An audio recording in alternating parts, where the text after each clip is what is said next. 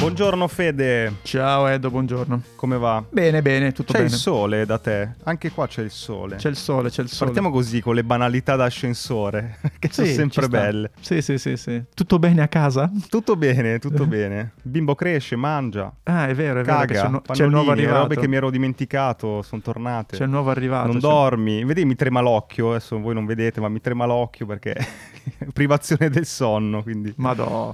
No, oggi è una puntata di Link, ma è una puntata speciale di Link. Adesso scopriremo perché. Che cos'è Link? Perché è nuovo? Link è questa puntata di Hacking Creativity. Anzi, scusami, visto che c'è un sacco di Due gente passi nuova. indietro. Cos'è esatto. Hacking Chi siamo? Creativity? Parliamo della nostra infanzia. È un podcast sulla creatività. Hacking Creativity, podcast sulla creatività. Intervistiamo sempre i creativi che con la creatività ci pagano le bollette. Esatto. Questo è la nostra- il nostro claim ormai, chiamiamolo così. Esatto, Poi abbiamo delle mission. puntate link, che sono le puntate dove io e te ci scambiamo dei link, delle news, eh, libri che abbiamo visto, insomma tutta una serie di cose che hanno sempre a che fare con creatività, innovazione, produttività, Esatto. eccetera, eccetera. Vediamo un botto po- di roba, stimoli, così magari qualcosa lo, lo portate a Esatto, casa vi può servire. esatto. Aggiungo, aggiungo che noi siamo talmente a servizio dei nostri ascoltatori che manco serve che vi appuntate niente perché ci sono gli appunti di Hacking Creativity, per cui se vi iscrivete avete ogni no, eh, lunedì vi arrivano gli appunti con tutti i link di cui parliamo, per cui neanche lo sforzo di segnarveli dovete fare. Esatto. Ma abbiamo inaugurato poco tempo fa un nuovo format dentro il format che è Link Special Edition, chiamiamola così. Link Battle.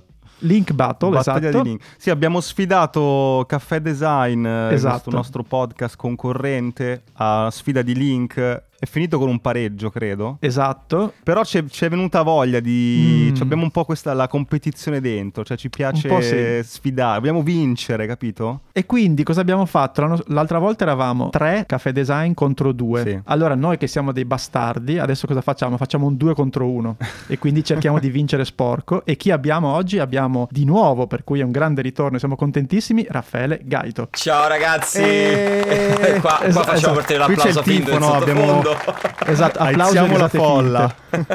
allora, mi raccomando, eh, abbiamo intervistato Raffaele un po' di tempo fa, una puntata pazzesca sul growth hacking che adesso Raffaele in un secondo ci, di- ci ricorderà perché è il suo mestiere. Se non l'avete sentita, ascoltatevela perché tra l'altro è una delle più ascoltate, eh, Raffaele, sappilo questa cosa. Sì. E delle, delle puntate che abbiamo fatto, ne abbiamo fatte oltre 50, per cui insomma bello. Però ci ricordi un po' chi sei, cosa fai, ma veramente super rapidamente. Yes, assolutamente, faccio la versione breve senza paroloni inutili, complessi per eh, i non addetti ai lavori. Il- le aziende che vogliono innovare lo possono fare, lo devono fare attraverso la sperimentazione. Devono sperimentare sempre, sempre, sempre, il più possibile. Certo. Di fronte a questa scelta hanno due modi di farlo. Possono farlo in modo casuale, randomico, destrutturato, grezzo, oppure possono farlo con metodo. Chiaro. Se vogliono farlo con metodo, questo metodo si chiama growth hacking.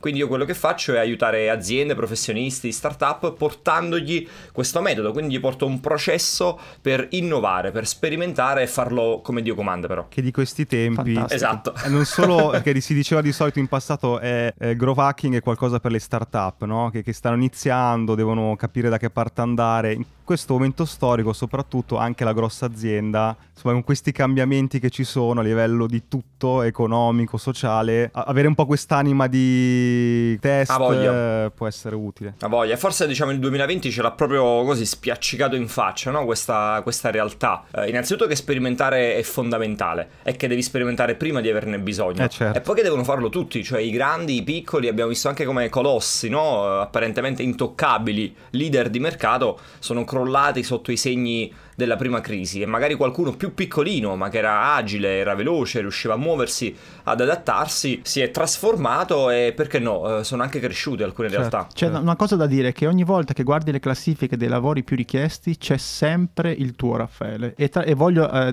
ricordare Sì. una cosa, tanto metteremo tutti i link, che Raffaele ha un'accademia per insegnare questo mestiere, per cui se volete fare questo mestiere che tra l'altro è pure ben pagato, diciamolo, Sì.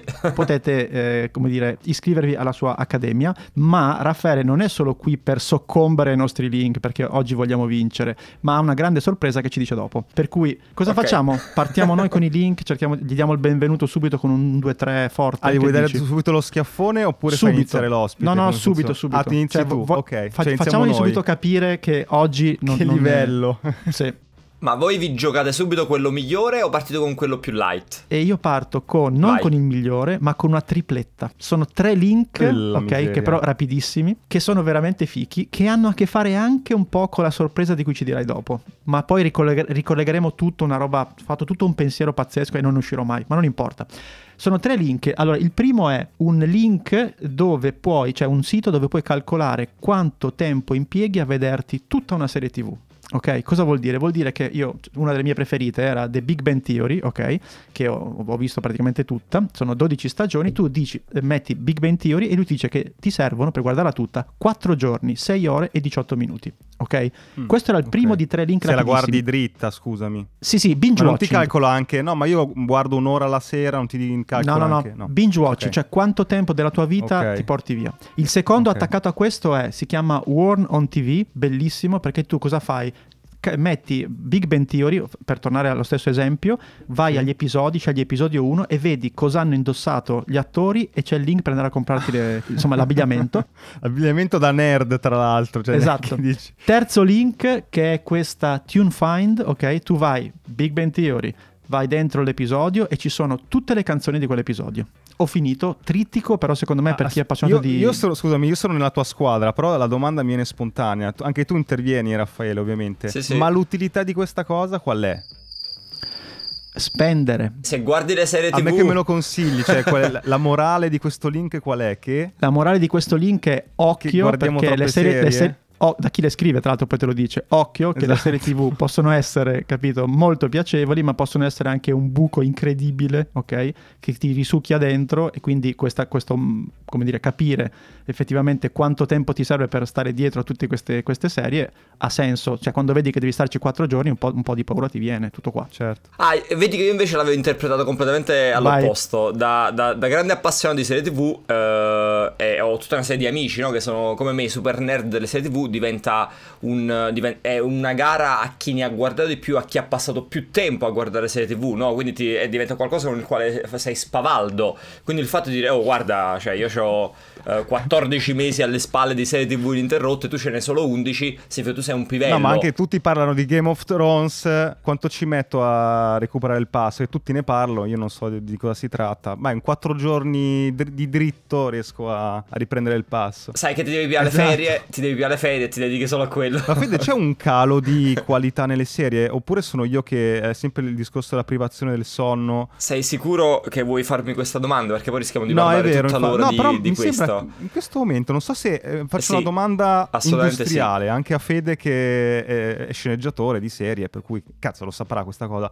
Cioè, non è che io vedo un po' un calo di qualità nelle serie, ma non è, è per il motivo è, è il lockdown che ha bloccato delle produzioni per cui stanno riciclando. No, sentia- stanno- voglio sentire Raffaele su questo e poi ti, ti do la mia. Allora, io lo dico ovviamente non, non da detto ai lavori, ma da consumatore, no? Eh, io sono eh, appassionato di serie TV veramente da- da- da- dalla prima ora. Ho notato un terribile calo di qualità, eh, che ovviamente è corrisposto a un aumento invece indescrivibile proprio della quantità di serie TV, con l'arrivo ovviamente delle piattaforme di streaming che hanno un approccio diverso proprio alla produzione di serie TV. Federico che... Ma io, guarda, molto rapidamente, sicuramente il discorso che faceva Raffaele di aumento di, di qualità e quindi eh, chiaramente non puoi, non puoi azzeccarne tante. Poi c'è l'effetto novità, cioè Netflix è partito con House of Cards, è partito con tutta una serie di, no, Mm. di, di- di serie, Orange is the New Black, che possono piacere o meno, però insomma comunque c'avevano degli elementi di novità. Adesso quando ne escono, tipo solo in America l'anno scorso credo 500 serie nuove, tu capisci che è difficile trovare una roba che dici wow. No, perché le idee finiscono, cioè no. Ma non è questione di idee finiscono, però è questione di velocità, cioè la velocità, e qui torniamo poi ad un, ad un concetto che di cui parleremo con Raffaele, no? che è quello di prendersela un po' più ca- con calma, senza fare spoiler, però il senso è proprio questo, cioè non puoi pensare di buttare fuori 500 serie l'anno a questa velocità pensando che siano così di qualità e soprattutto che c'è un tempo iniziale che è quello dell'ideazione, cioè in questo momento tu vieni chiamato e ti, o, o hai tu l'idea o ti dicono guarda vorrei fare una serie su questo e devi farla molto velocemente, quindi Mm. il tempo che ti prendi per cercare l'idea giusta non ce l'hai più.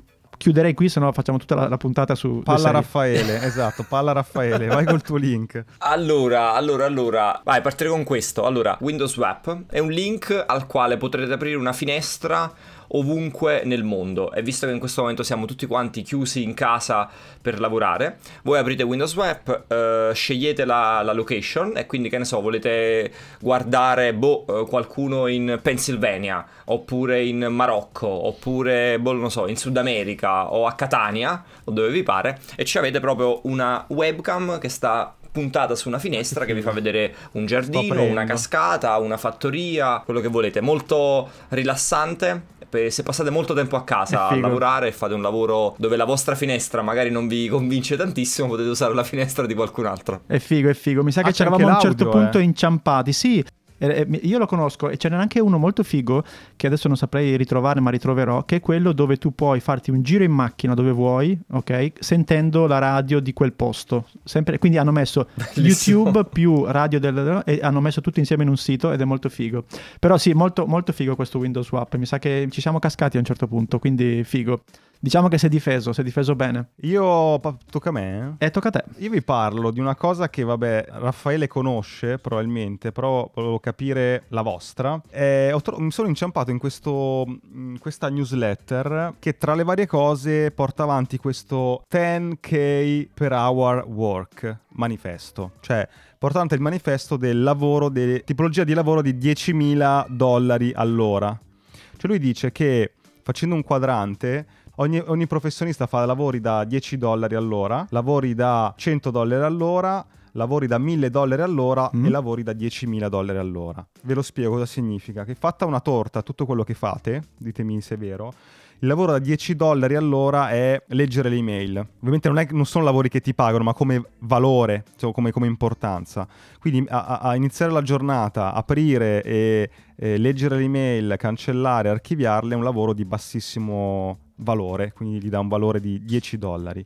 Poi c'è il lavoro da 100 dollari all'ora, quando tu questo tipo di task riesci un po' a autom- automatizzarli okay. in qualche modo, per cui ti fai aiutare da tool, da eh, sì. software che ti tolgono un po' di, di beghe, diciamo, di tempo ed è 100 dollari all'ora, per cui è sempre basso valore, ma c'è un software che ti aiuta a farlo, so, mettersi dei reminder, usare un CRM per organizzarsi. Avete presente quando ti sembra di lavorare e ti stai organizzando per un lavoro, ma il lavoro è organizzare il lavoro e stai dicendo sì, ma non ho ancora combinato un cazzo, no? che, che ha una bella sensazione che, ah, ecco, mi sto facendo un piano, uno schema, però non stai facendo niente, no? 100 dollari. Poi c'è il lavoro da 1000 dollari all'ora, che è il lavoro eh, specifico su una tua competenza. Cioè, tu, Fede, sai scrivere sceneggiature. Quando scrivi una sceneggiatura, perché hai un, un, un'esperienza, hai un, un, pedigree, uno storico, una competenza, ti pagano tanto perché sì. hai dimostrato di saper fare quella cosa. Diciamo, tutti un po' si fermano in queste tre aree e ti dice tu dovresti abbattere le prime sì investire, lavorare su quello da 1000 dollari, ma puntare tutto quello sul eh, lavoro da 10.000 dollari all'ora. Che cos'è secondo voi l'ultimo? Ah, cavolo, pensavo ce lo svelassi tu, quindi me l'hai chiesto, mi hai spiazzato. Allora, eh, provo a seguire il ragionamento che ha fatto l'autore, diciamo, quindi era una scala, saliva, saliva, saliva. Eh, immagino che il lavoro da 10.000 dollari eh, possa essere a questo punto un lavoro che, che, che coinvolge l'investire su se stessi. Cioè mm-hmm. è la cosa più di valore che mi viene in mente, no? Quindi un qualcosa che eh, potrebbe magari non darmi un uh, risvolto economico okay. immediato, uh, ma è un investimento su me stesso che forse nel tempo poi vale quei 10.000 dollari. Ci sei quasi, Fede? Io invece la, la, la, la butto così, secondo me è quel campo in cui sei uno dei pochissimi o l'unico ad avere quella competenza. È il 1000 dollari quello. È solo 1000 dollari? Sì, poi il numero è, è così per, per, capirsi. 1000 dollari è l'avvocato, è la consulenza dell'avvocato che ha. no, dire, io pensavo che 10.000 dollari è, capito, l'esperto Sei di morsi, morsi di vipera, capito? Che cazzo no, no, no. So, eh. no, praticamente quello che fa la differenza è l'effetto leva cioè 10.000 dollari è mh, mm, utilizzare la tua competenza per un lavoro che in qualche modo riesce a scalare. Ok. Cioè non per forza fare la startup, eh. significa che tu riesci a organizzarti in modo tale da magari delegare il lavoro, creare un sistema di lavoro,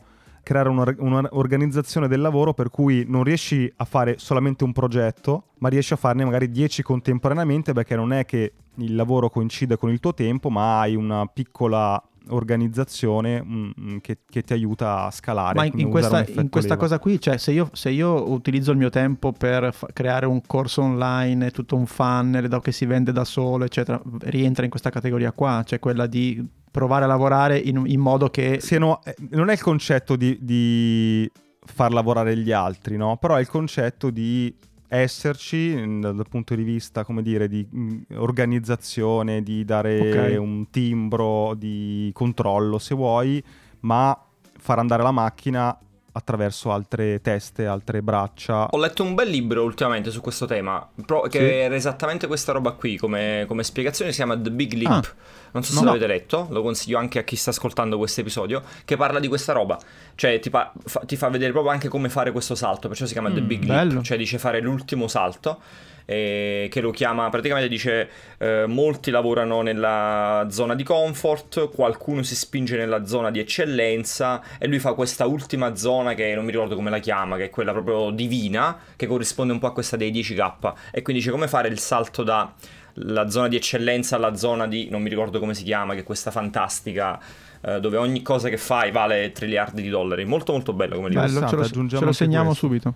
E questo guarda... Non valeva nei miei link. No, però, però, eh, però era, era, era, un modo... Cioè ti sei difeso benissimo per cui, capito, hai rispinto l'attacco in maniera fantastica, capito? Ci ha ributtato la palla da sta parte. E non solo, adesso tocca a lui e sta attaccando. Per cui, insomma, siamo un po' in difficoltà.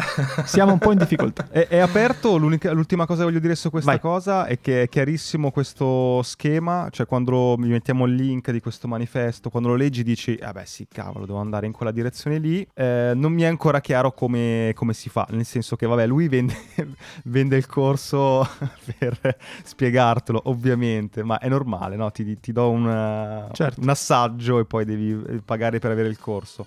Però sicuramente, e qua chiudo, il, una, una, cosa che mh, non faccio... Si sente? Si sente l'erede che piange, sì. L'erede che piange. Perché ha già capito che stiamo perdendo con Raffaele, questo è il problema vero.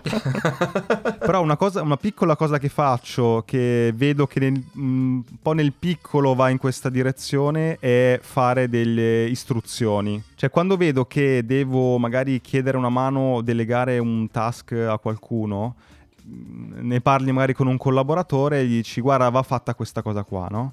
Poi magari sei mesi dopo, contemporaneamente, deve essere fatta la stessa cosa, quindi te lo rispiego. Ecco, fare un, un manualetto di, di istruzioni per cui, guarda, ti mando il PDF con scritto tutto quello che deve essere fatto ti toglie te- tanto tempo e ti dà anche la possibilità di magari coordinare più persone contemporaneamente e non eh, rimanere imbottigliati. Ma guarda, diciamo. per, per, per, raccontare un po' di cose di casa nostra, a un certo punto tu avevi provato a insegnarmi a montare un po', mi avevi mandato un video con... Che software avevi usato? Che era molto figo quel coso. Loom, con Loom. Loom. Ok, diamo la palla a Raffaele. Vediamo, vediamo, se segna. Vediamo se segna. Non tocca a te, Fede. No, Io noi siamo metto... in squadra, tipo. Vogliamo fare due contro ah, uno. Ok, voi siete in eh.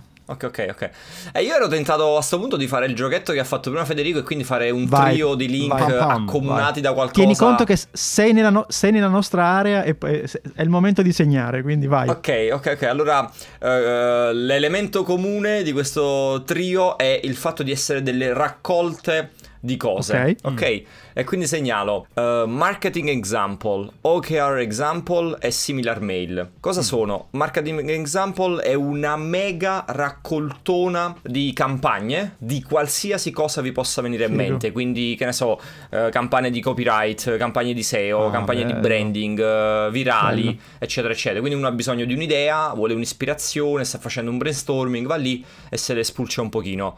OKR examples, come dice il nome, invece è una mega raccolta di OKR, quindi per chi usa la definizione degli obiettivi eh, con OKR e ha difficoltà eh, magari a, a, definirli in questo momento può andare lì e c'è una mega raccolta anche qui organizzata per categoria, quindi sono obiettivi eh, di design, di customer service, di marketing, di sales. Aspetta, perché hai aperto guardo... un tema che stai passando veloce Cosa sono gli OKRs? OKR. Cosa sono gli OKRs? È una metodologia di definizione degli obiettivi. Okay. E ad oggi è forse diciamo, il metodo più diffuso. Mm-hmm eh, inventato da Intel eh, negli anni 80 eh, e nel decennio scorso l'hanno iniziato ad utilizzare tutti i big un pochino della Silicon Valley, Google, Amazon, eh, Twitter, eccetera, eccetera. E oggi è div- non dico che è diventato uno standard, ma è sicuramente una delle metodologie più diffuse. Quindi quando dobbiamo definire come, un cosa obiettivo... c'è di particolare? Cioè l'obiettivo è dire, non so, devi riuscire a raggiungere questo fatturato, oppure devi riuscire a... Esatto, perfetto.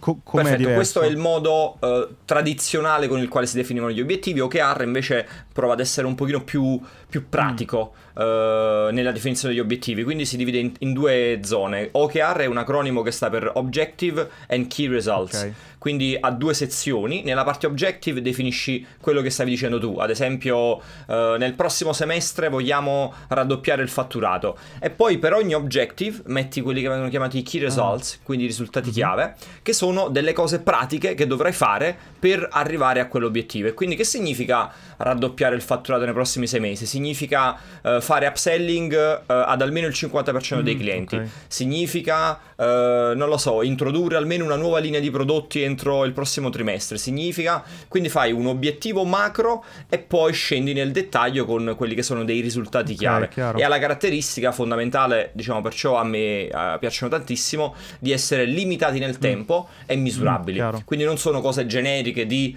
vogliamo crescere, come mi dicono molti clienti, che non significa nulla. Dobbiamo diventare leader di mercato. Esatto, ma li, li metti a terra con qualcosa di numerico che quindi puoi misurarlo e con una finestra temporale definita, in modo tale che eh, noi avevamo sei mesi di tempo, bene, sono passati tre mesi, andiamo a controllare, lo stiamo raggiungendo o no? Se non lo stiamo raggiungendo capiamo in tempo cosa modificare e come muoversi di Ma conseguenza. sai che la, la- vabbè, questi sono ovviamente molto elaborati, vengono utilizzati appunto da grandi aziende anche, eh, però mh, nel mio piccolo vedo che come mi scrivo i task mi cambia completamente la vita. Cioè se il task me lo scrivo come, eh, non so, devo consegnare un, un testo, no? E, e- e scrivo eh, testo, eh, testo definitivo per martedì, è una roba. Se mi scrivo scrivere entro martedì eh, almeno 5 paragrafi del testo eh, e la frase conclusiva, cioè già quando mi scrivo Esatto. i miei task personali, insulsi, diciamo in Eh, questo guarda, modo... guarda che in realtà OKR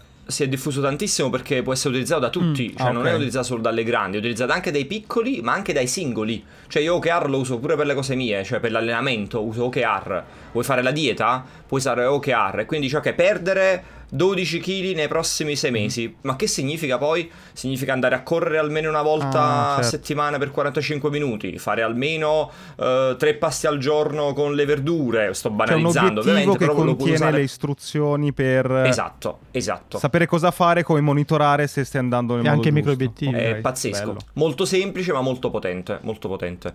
E il terzo del mio trio si chiamava Similar Mail, che che cos'è invece? È una mega, è il più grande archivio al mondo eh, di, di email di marketing. Quindi a- anche qui avete bisogno di uno spunto, state facendo un brainstorming, eh, volete studiarvi un po' le creatività dei competitor, eccetera, eccetera. Andate lì, entrate nella vostra categoria e quindi mi guarda, fammi vedere come si scrivono le mail nel fashion, fammi vedere come si scrivono le mail nel, non lo so, food, fammi vedere come si scrivono le mail nel mondo sport, eccetera, eccetera. Avete un catalogo enorme. Eh, Ma mail le private mail. o tipo newsletter? No, no, mail di aziende. Quindi tu ti apri, che ne so, il mondo automotive e dentro vedi come fanno le campagne i grandi brand di Ah, automotive. come man- ti ok, apri io il ho mondo aperto non fashion. so, Amazon, mi fa vedere come manda le, le newsletter, le mail Amazon. Ah, figo. figo. Esattamente, esattamente. Io, io il gol glielo darei. eh. Allora, io qui gioco sporco perché a questo punto, fuori dalla registrazione, Raffaele ha detto.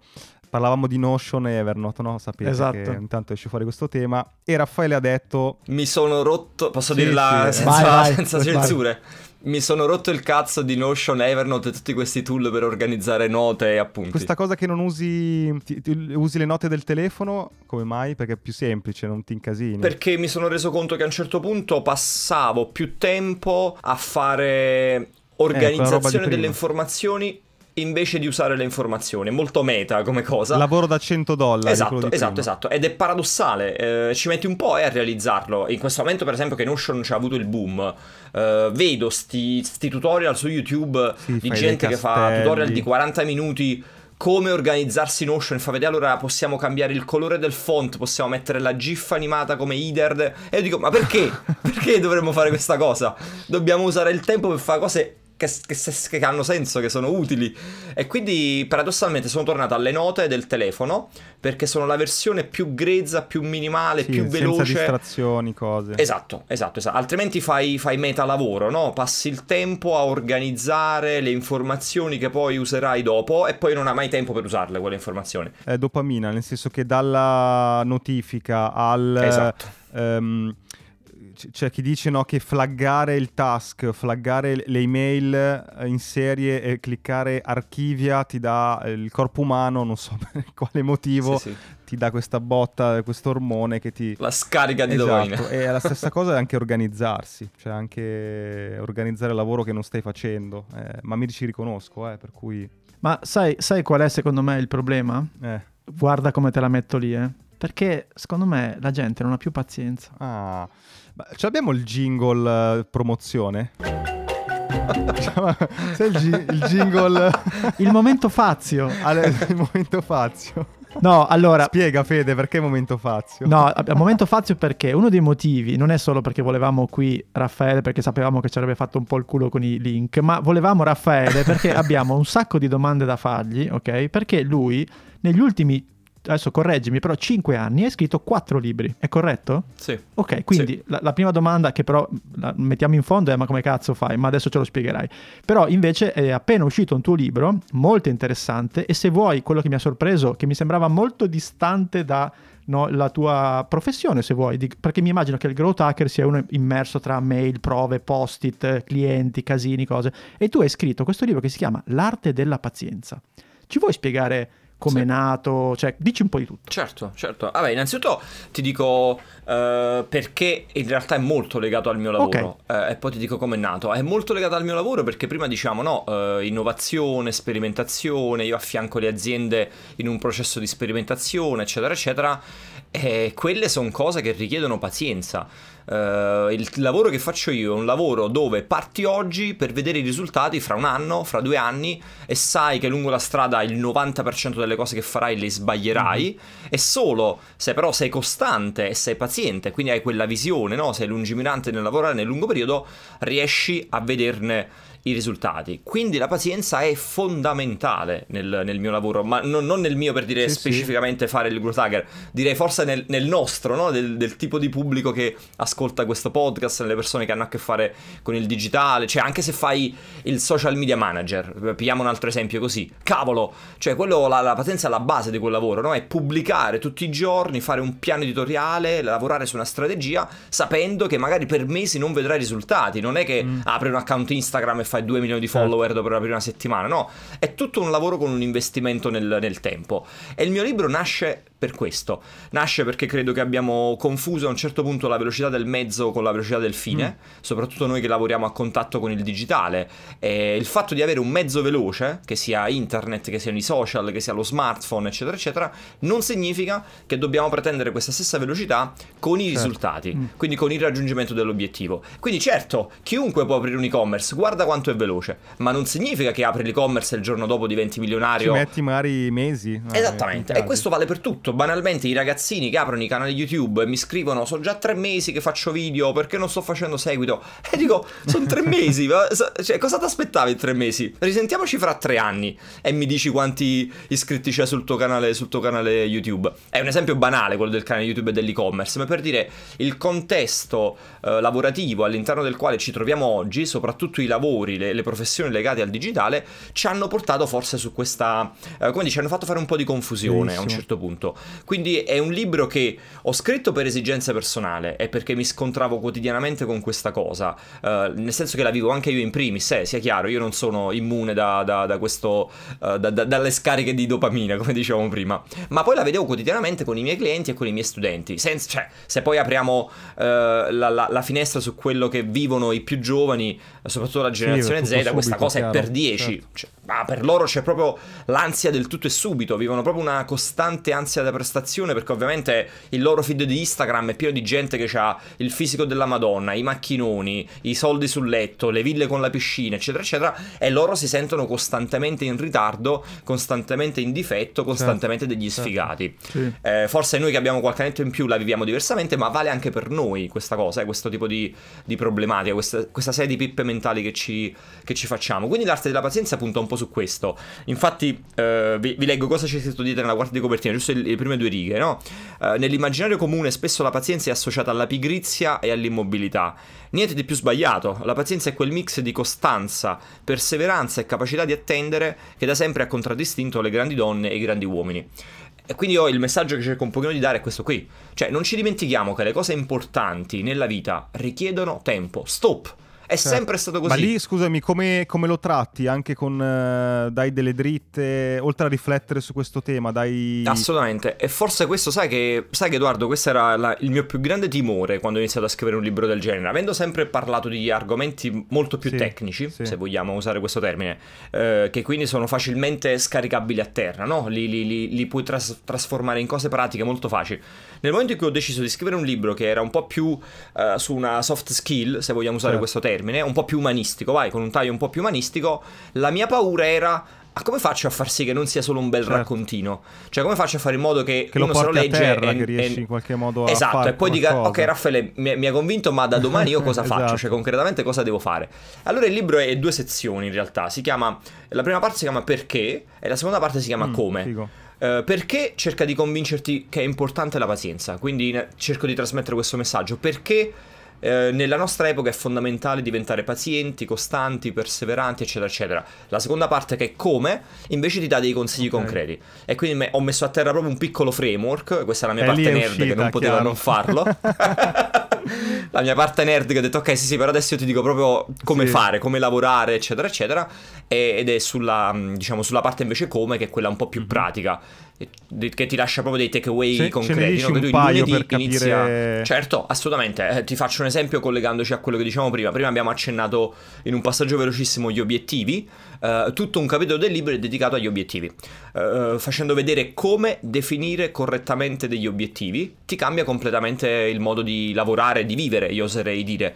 E quindi faccio vedere alcune tecniche, ne, ne mostro, non mi ricordo, mi sembra 5 o 6 le più famose, tra cui anche OKR che abbiamo accennato prima, in modo tale che ognuno abbia una tecnica per definizione degli obiettivi più adatta al suo caso. Perché magari il manager con 50 persone sotto di lui ha bisogno di una necessità, il personal trainer che fa il freelance nel weekend ha un altro tipo di necessità.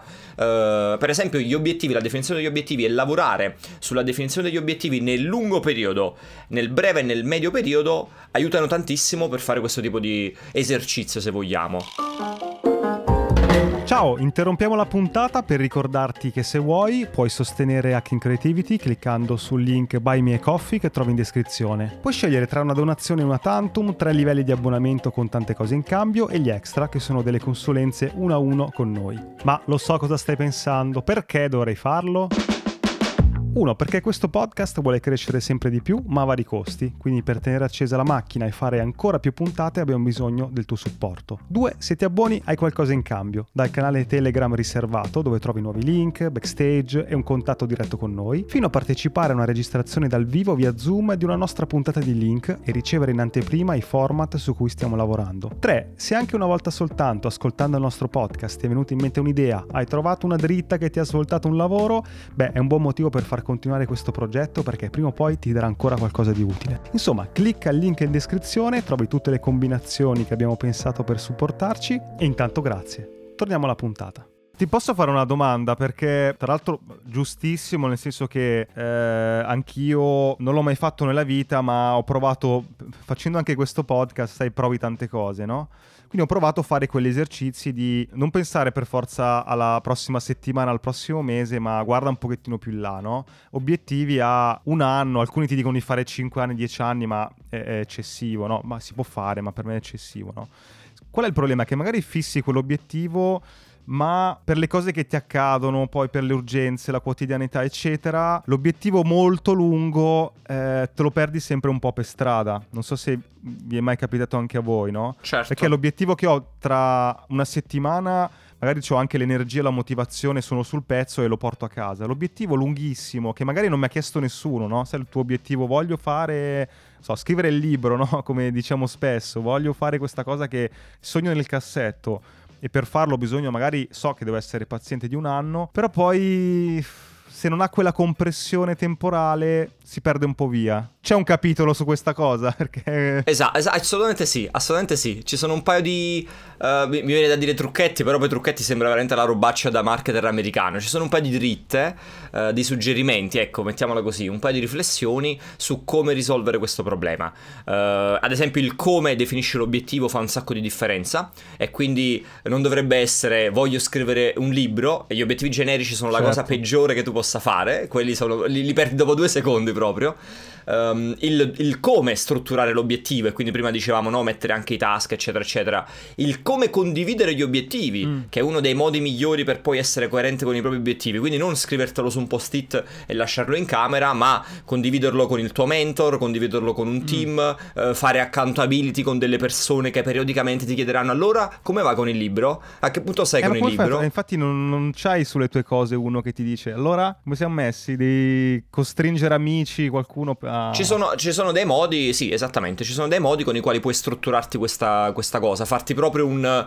Um, come dire, è un po' il bilanciamento tra la parte più visionaria e la parte un po' invece certo. più operativa. Quindi è bello avere degli obiettivi, ma è ancora meglio avere un piano per raggiungere questi obiettivi. Altrimenti è solo esatto. un sogno. A, a, alle volte ha senso spacchettare l'obiettivo. Certo. Certo. Se dici voglio scrivere entro un anno voglio uscire in libreria con il mio libro, se diventa ogni settimana, non so se sto dicendo una cavolata, devi scrivere un capitolo, cioè quell'obiettivo hai la pazienza per uh, arrivare in sì. fondo, ma sì, sì. hai anche un po' più di costanza lungo la strada. C'è un, uh, c'è, c'è, c'è un paragrafo su questo che ho chiamato Divide Timpera. Eh, che è esattamente su questa cosa, e cioè il come spezzettare le cose le rende molto più gestibili. Noi quando guardiamo gli obiettivi, ma in realtà anche quando guardiamo i grandi problemi, qualsiasi cosa guardiamo, se la guardiamo nella loro interezza, ci fanno sempre quel... no, diventano questo peso enorme sulle spalle, questa, oh mio Dio, non ce la farò mai, devo scrivere un libro, no, non ce la farò mai. Diventa tutto come faccio, come ci arrivo, eccetera, eccetera. Ma quello è il modo peggiore di guardare a obiettivo barra problema. La prima cosa che possiamo fare è spezzettarlo, trasformarlo in dei micro task che possiamo, sui quali invece abbiamo controllo. Quindi, certo, voglio scrivere un libro, ma non pensare a quello, non pensare alle 300 pagine del volume finito, pensa a cosa voglio fare domani cosa voglio fare la settimana prossima. C'è quella bellissima frase, infatti la cito pure nel libro, uh, di Stephen King, che lui scrive questi tomi, no? Sì. Sono tutti dei mattoni così. A cui chiesero, ma come si scrive un libro da mille pagine? E lui disse, una pagina per volta. che è una risposta talmente semplice, ma talmente potente, per dirti, guarda che non c'è nessun cazzo di trucco, è così, una pagina per volta. E quindi pazienza e costanza sono rappresentate in pieno, no? Da questa risposta di, di Stephen King. Ora che sia il libro o che sia un'altra roba, è, è, così il passettino, no? Una pagina per volta. Io ho una domanda e una curiosità. Prima la domanda. La domanda è pazienza e creatività, che rapporto hanno secondo te? Eh, uh, secondo me la, la, come dire, è, è fondamentale la, mm, la, pazienza per la creatività. Te lo dico, uh, quest, questa eh, proprio per esperienza personale, uh, sulla parte un pochino più creativa del mio lavoro, e cioè che a volte, neanche qui il tutto è subito, ci frega, a volte noi pretendiamo troppo dalla nostra creatività, in alcuni casi. E me ne sono reso conto perché a volte quando ho fatto dei workshop in azienda con dei clienti, eccetera, c'erano delle persone che erano frustrate dal non essere abbastanza creative. E io dicevo, ma guarda che non puoi dare delle... La creatività non ha istruzioni, non ha il libretto delle istruzioni, non ha scadenze, no? Non devi generarmi tre idee nei prossimi quattro minuti, altrimenti ti boccio, non ti metto un voto, non ha un voto la creatività. E questa cosa la, la, invece è il modo con il quale noi viviamo la vita ultimamente, tutti gli aspetti della nostra vita, è, è, sempre tutto basato sulle prestazioni, tutto, tutto, tutto, che è una follia se ci pensi, perché per alcune cose ha senso, per altre, come la creatività, no. Ah, deve fare il suo corso, devi dargli il suo tempo, hai bisogno dei giusti tempi, i giusti stimoli, i giusti contesti, il giusto team, eccetera, eccetera. Quindi io la pazienza lo vedo un elemento fondamentale per sviluppare un certo tipo di creatività, soprattutto quando lavoriamo in team. Secondo me questa cosa in team si sente ancora di più, no? Dove magari devi portare sullo stesso piano diversi tipi di persone. Hai quelli che sono un po' più um, smart su questo tema e quindi magari in azienda li vedono un pochino come più creativi, ma in, sono semplicemente più allenati e altri che invece sembrano meno creativi ma in realtà sono semplicemente meno allenati. E la pazienza lì diventa un elemento fondamentale, altrimenti anche quella diventa una gara, anche quello diventa un no, chi sta prestando di più, chi è più performante. E forse dobbiamo smettere di misurare tutto certo. in questi termini. Sai che qualche settimana fa abbiamo chiesto un po' a chi ci, sc- ci ascolta di dirci qual è il, il, tuo blocco creativo più grande che vivi al lavoro, no? E um, un po' il filo conduttore, due elementi c'erano. Eh, il primo è la fretta, cioè nel senso, ti chiedo anche come portare la pazienza non eh, in una situazione, un contesto in cui tu sei a casa da solo e puoi gestirti il tuo tempo, ma un contesto lavorativo dove hai delle scadenze, devi scrivermi il post, mi diceva una ragazza, devo scriverlo il post in 5 minuti, se ce ne metto 10 è un problema, no? Quindi fretta da una parte, eh, vincoli dall'altra, feedback eh, continui avanti e indietro dal committente, come dicevamo l'altra volta.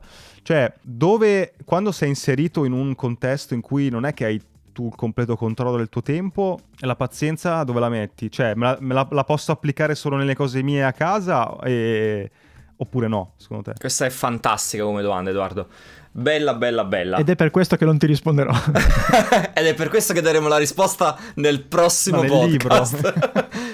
Dicevo, allora io partirei da, una, da, un'osservazione, cioè tu in un passaggio hai detto in quei casi nei quali non hai il controllo del tuo tempo. Io penso che questo presupposto sia sbagliato uh, hai sempre il controllo del tuo tempo. E, e ad esempio, tu mi dicevi, eh, ma se poi il committente ti dà 10 eh, minuti per scrivere il post, fa, ovviamente era un esempio, anche uno scenario un, un, po' forzato, però diciamo, se, se il caso fosse veramente quello, uh, hai diverse strade. E cioè, la, la, la, la, prima cosa che mi viene da pensare è il come organizzi il tuo lavoro. Ecco perché dicevo, sei sempre padrone del tuo tempo. Fai in modo di non trovarti mai nel caso in cui il committente ti dice hai 10 minuti per fare quell'articolo. Se tu di lavoro fai il copywriter e scrivi articoli eh, in maniera costante, no? Scrivere articoli del tuo lavoro e scrivi articoli sul mondo, che ne so, uh, fashion. Prima abbiamo citato il mondo fashion, eccetera, eccetera. Avrai dei momenti, dei, dei, dei picchi di creatività durante la settimana, durante la giornata, eccetera, eccetera, nei quali tu di post te ne puoi scrivere 10 e te li metti da parte. Penso che questa sia un po' la chiave di molti, molti lavori di questo tipo. È perché è quello che faccio io con la scrittura dei libri.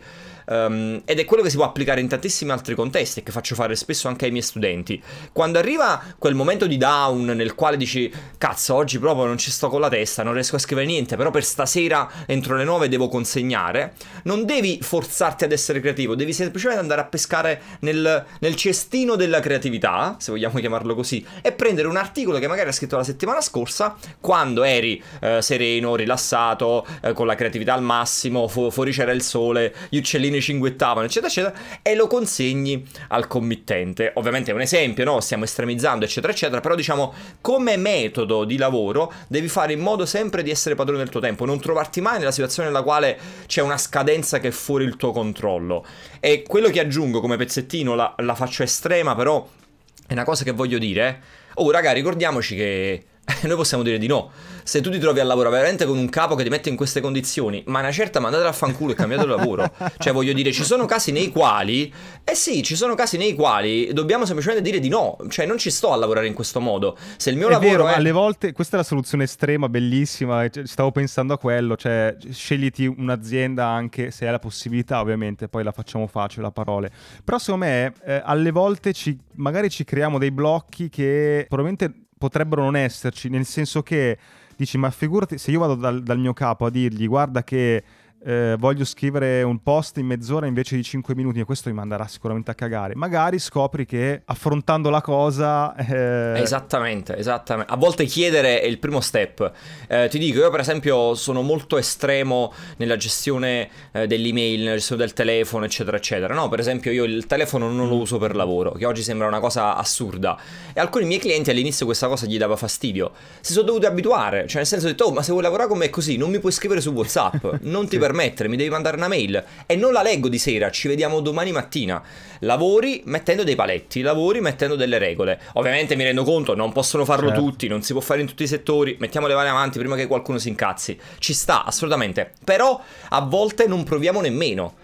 A volte ti devi sedere col tuo capo o col tuo cliente e dire, oh senti, sta cosa non sta funzionando mettiamo dei paletti, mettiamo delle regole, lavoriamo diversamente, lavoriamo in modo migliore. E poi c'è il caso estremo che però Piano è da B. considerare, a volte esatto tocca cambiare lavoro. Sì, sì, poi adesso con, con, l'esplosione dello smart working questa non definizione dei tempi di lavoro è diventata chiaramente la, la regola. È un delirio. Però io voglio, voglio tornare sì. proprio rapidissimamente alla curiosità di prima, no? che non sono riuscito a, espr- a, a esprimere, ah, tra l'altro per colpa di Edoardo, no? vorrei sottolineare questa cosa qui, che ha fatto il domandone poi, quindi sei riuscito a salvare... No, no, scherzi a parte. E, um, Raffaele Gaito e meditazione, è una cosa che, che cioè, fai o non fai? Perché pazienza per me vuol dire anche meditazione, sto facendo tutti i miei esperimenti, mie cose, volevo capire se tu andavi anche in quella sì, direzione. Sì, di... sì, io sono sono 4-5 anni mm. che faccio, che pratico mindfulness okay. come, come, tipo di meditazione.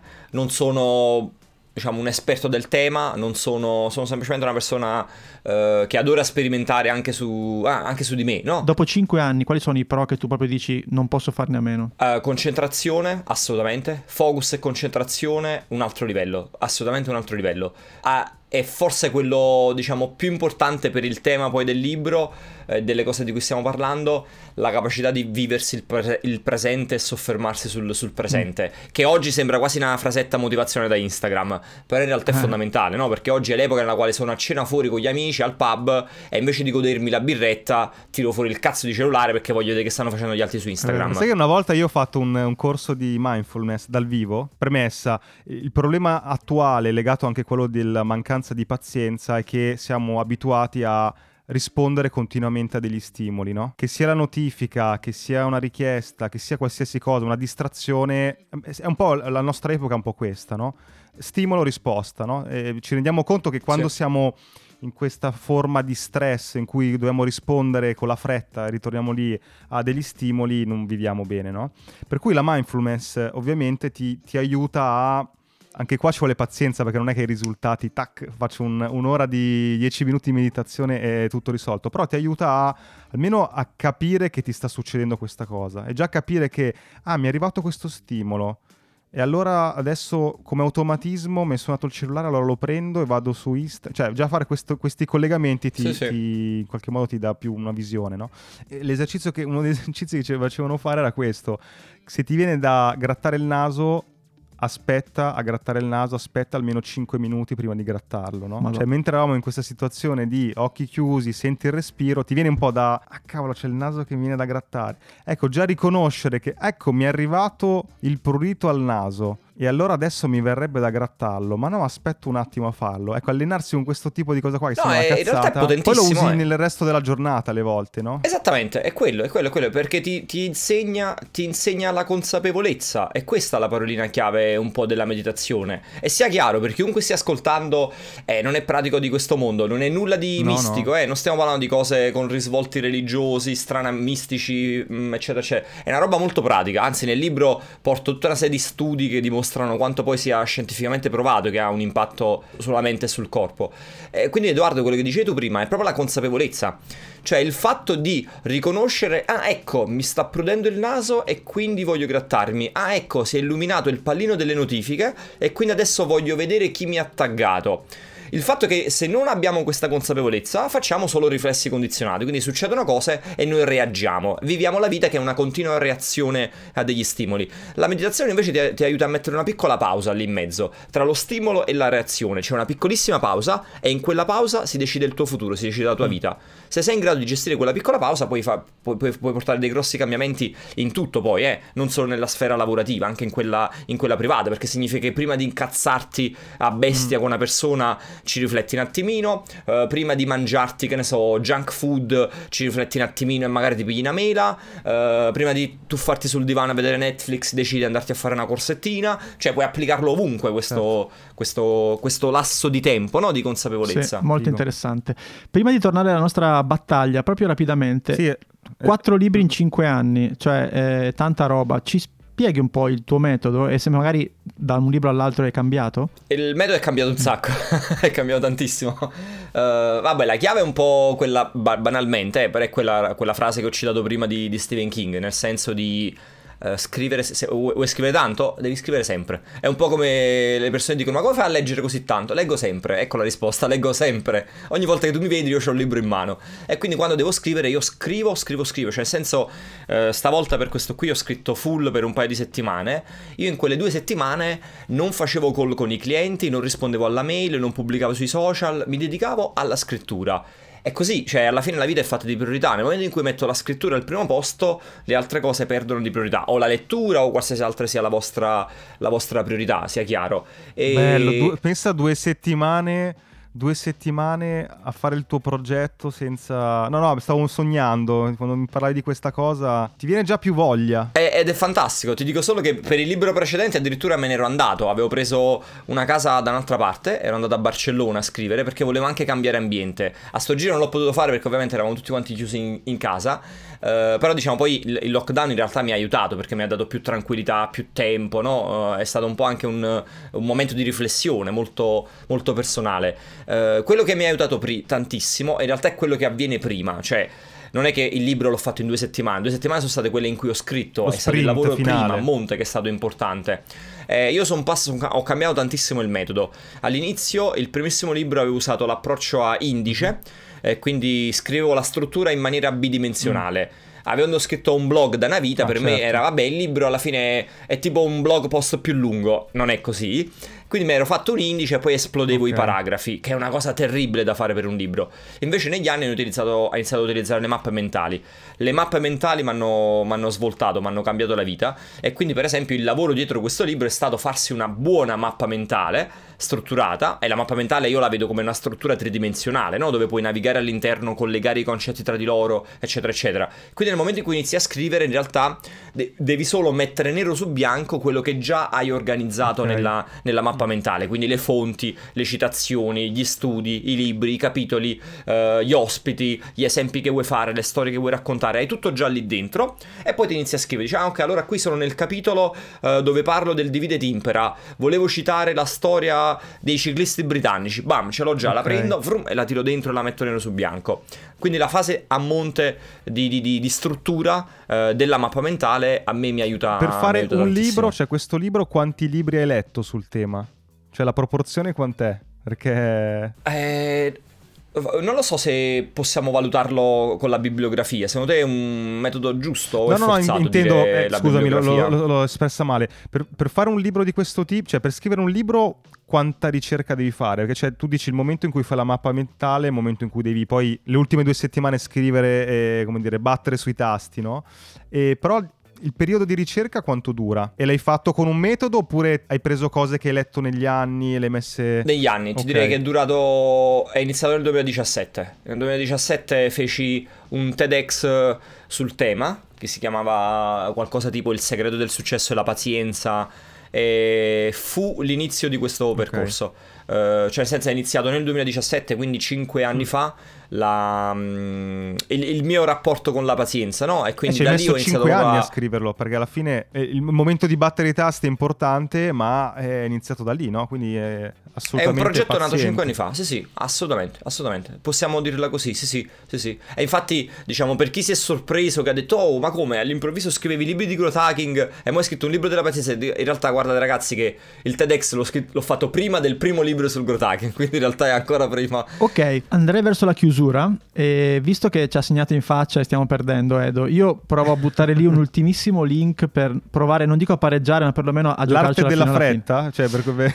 no. il libro competitor? No, guarda, è un, è un, link invece che ho scelto apposta sapendo che eh, avremmo presentato il nuovo libro di, di, Raffaele, perché è un libro, cioè scusami, è un link che si chiama World uh, Regret Survey ed è fondamentalmente una sorta di Google Map dove tu scegli il paese e vedi, eh, no, ci sono tutti questi micro raccontini di persone anonime che ti dicono quali sono i loro più grandi rimpianti. Mm, bellissimo. È bellissimo ed è una cosa che un po' commuove, un po' ti eh, aiuta a dire adesso mi metto a scrivere quel libro, adesso mi metto a, a, dieta, adesso mi metto a fare quella cosa che volevo, perché puoi andare in giro per il mondo e vedere che a un certo punto, se te ne leggi un bel po', sono sempre gli stessi.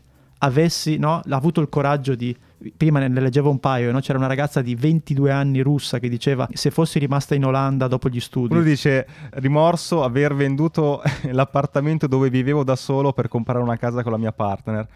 vabbè, questo vabbè.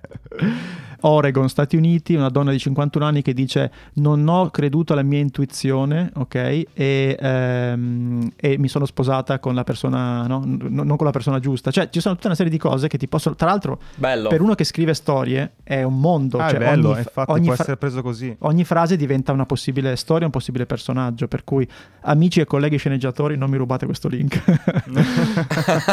Vabbè, quindi eh, eh, dici tu, Raffaele, se questo vale come gol e siamo in pareggio oppure se pensi di esserti portato a casa la vittoria. Se- secondo me è un bellissimo pareggio perché questo è fantastico come lì. Dopo infatti mi metto a spulciare un pochino. The winner is friendship. Eh, Raffaele, grazie mille. eh, Grazie. diciamo, sono leggermente arrabbiato con te perché la quantità di link, stimoli, spunti, idee che sono venute fuori casca tutto in culo a me che devo scrivere gli appunti di Hacking, di Hacking Creativity. per cui, cioè, probabilmente avrò tipo, devo gestire 70-80 link. Per cui, vabbè, però per il resto, per il resto, grazie mille di essere tornato da noi. Facciamo uscire questo episodio l'anno, l'anno prossimo, il tempo che finisci Guarda, di fare le note. potrei dirti che con pazienza.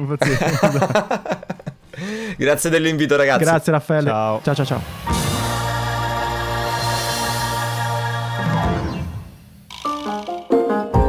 La puntata è finita e adesso cosa puoi fare? Beh, due cose. Uno, iscriverti ai nostri appunti. Trovi il link in descrizione per ricevere la nostra newsletter con tutti i link di cui abbiamo parlato, belli ordinati, così puoi leggerli in tranquillità e approfondirli. E due, puoi fare un giro sul nostro canale di Buy Me a Coffee. Se vuoi sostenere il nostro podcast trovi tante modalità, dall'abbonamento alla donazione one shot, agli extra. Quindi clicca il link, valuta se c'è qualcosa che ti interessa e intanto grazie per il tuo supporto.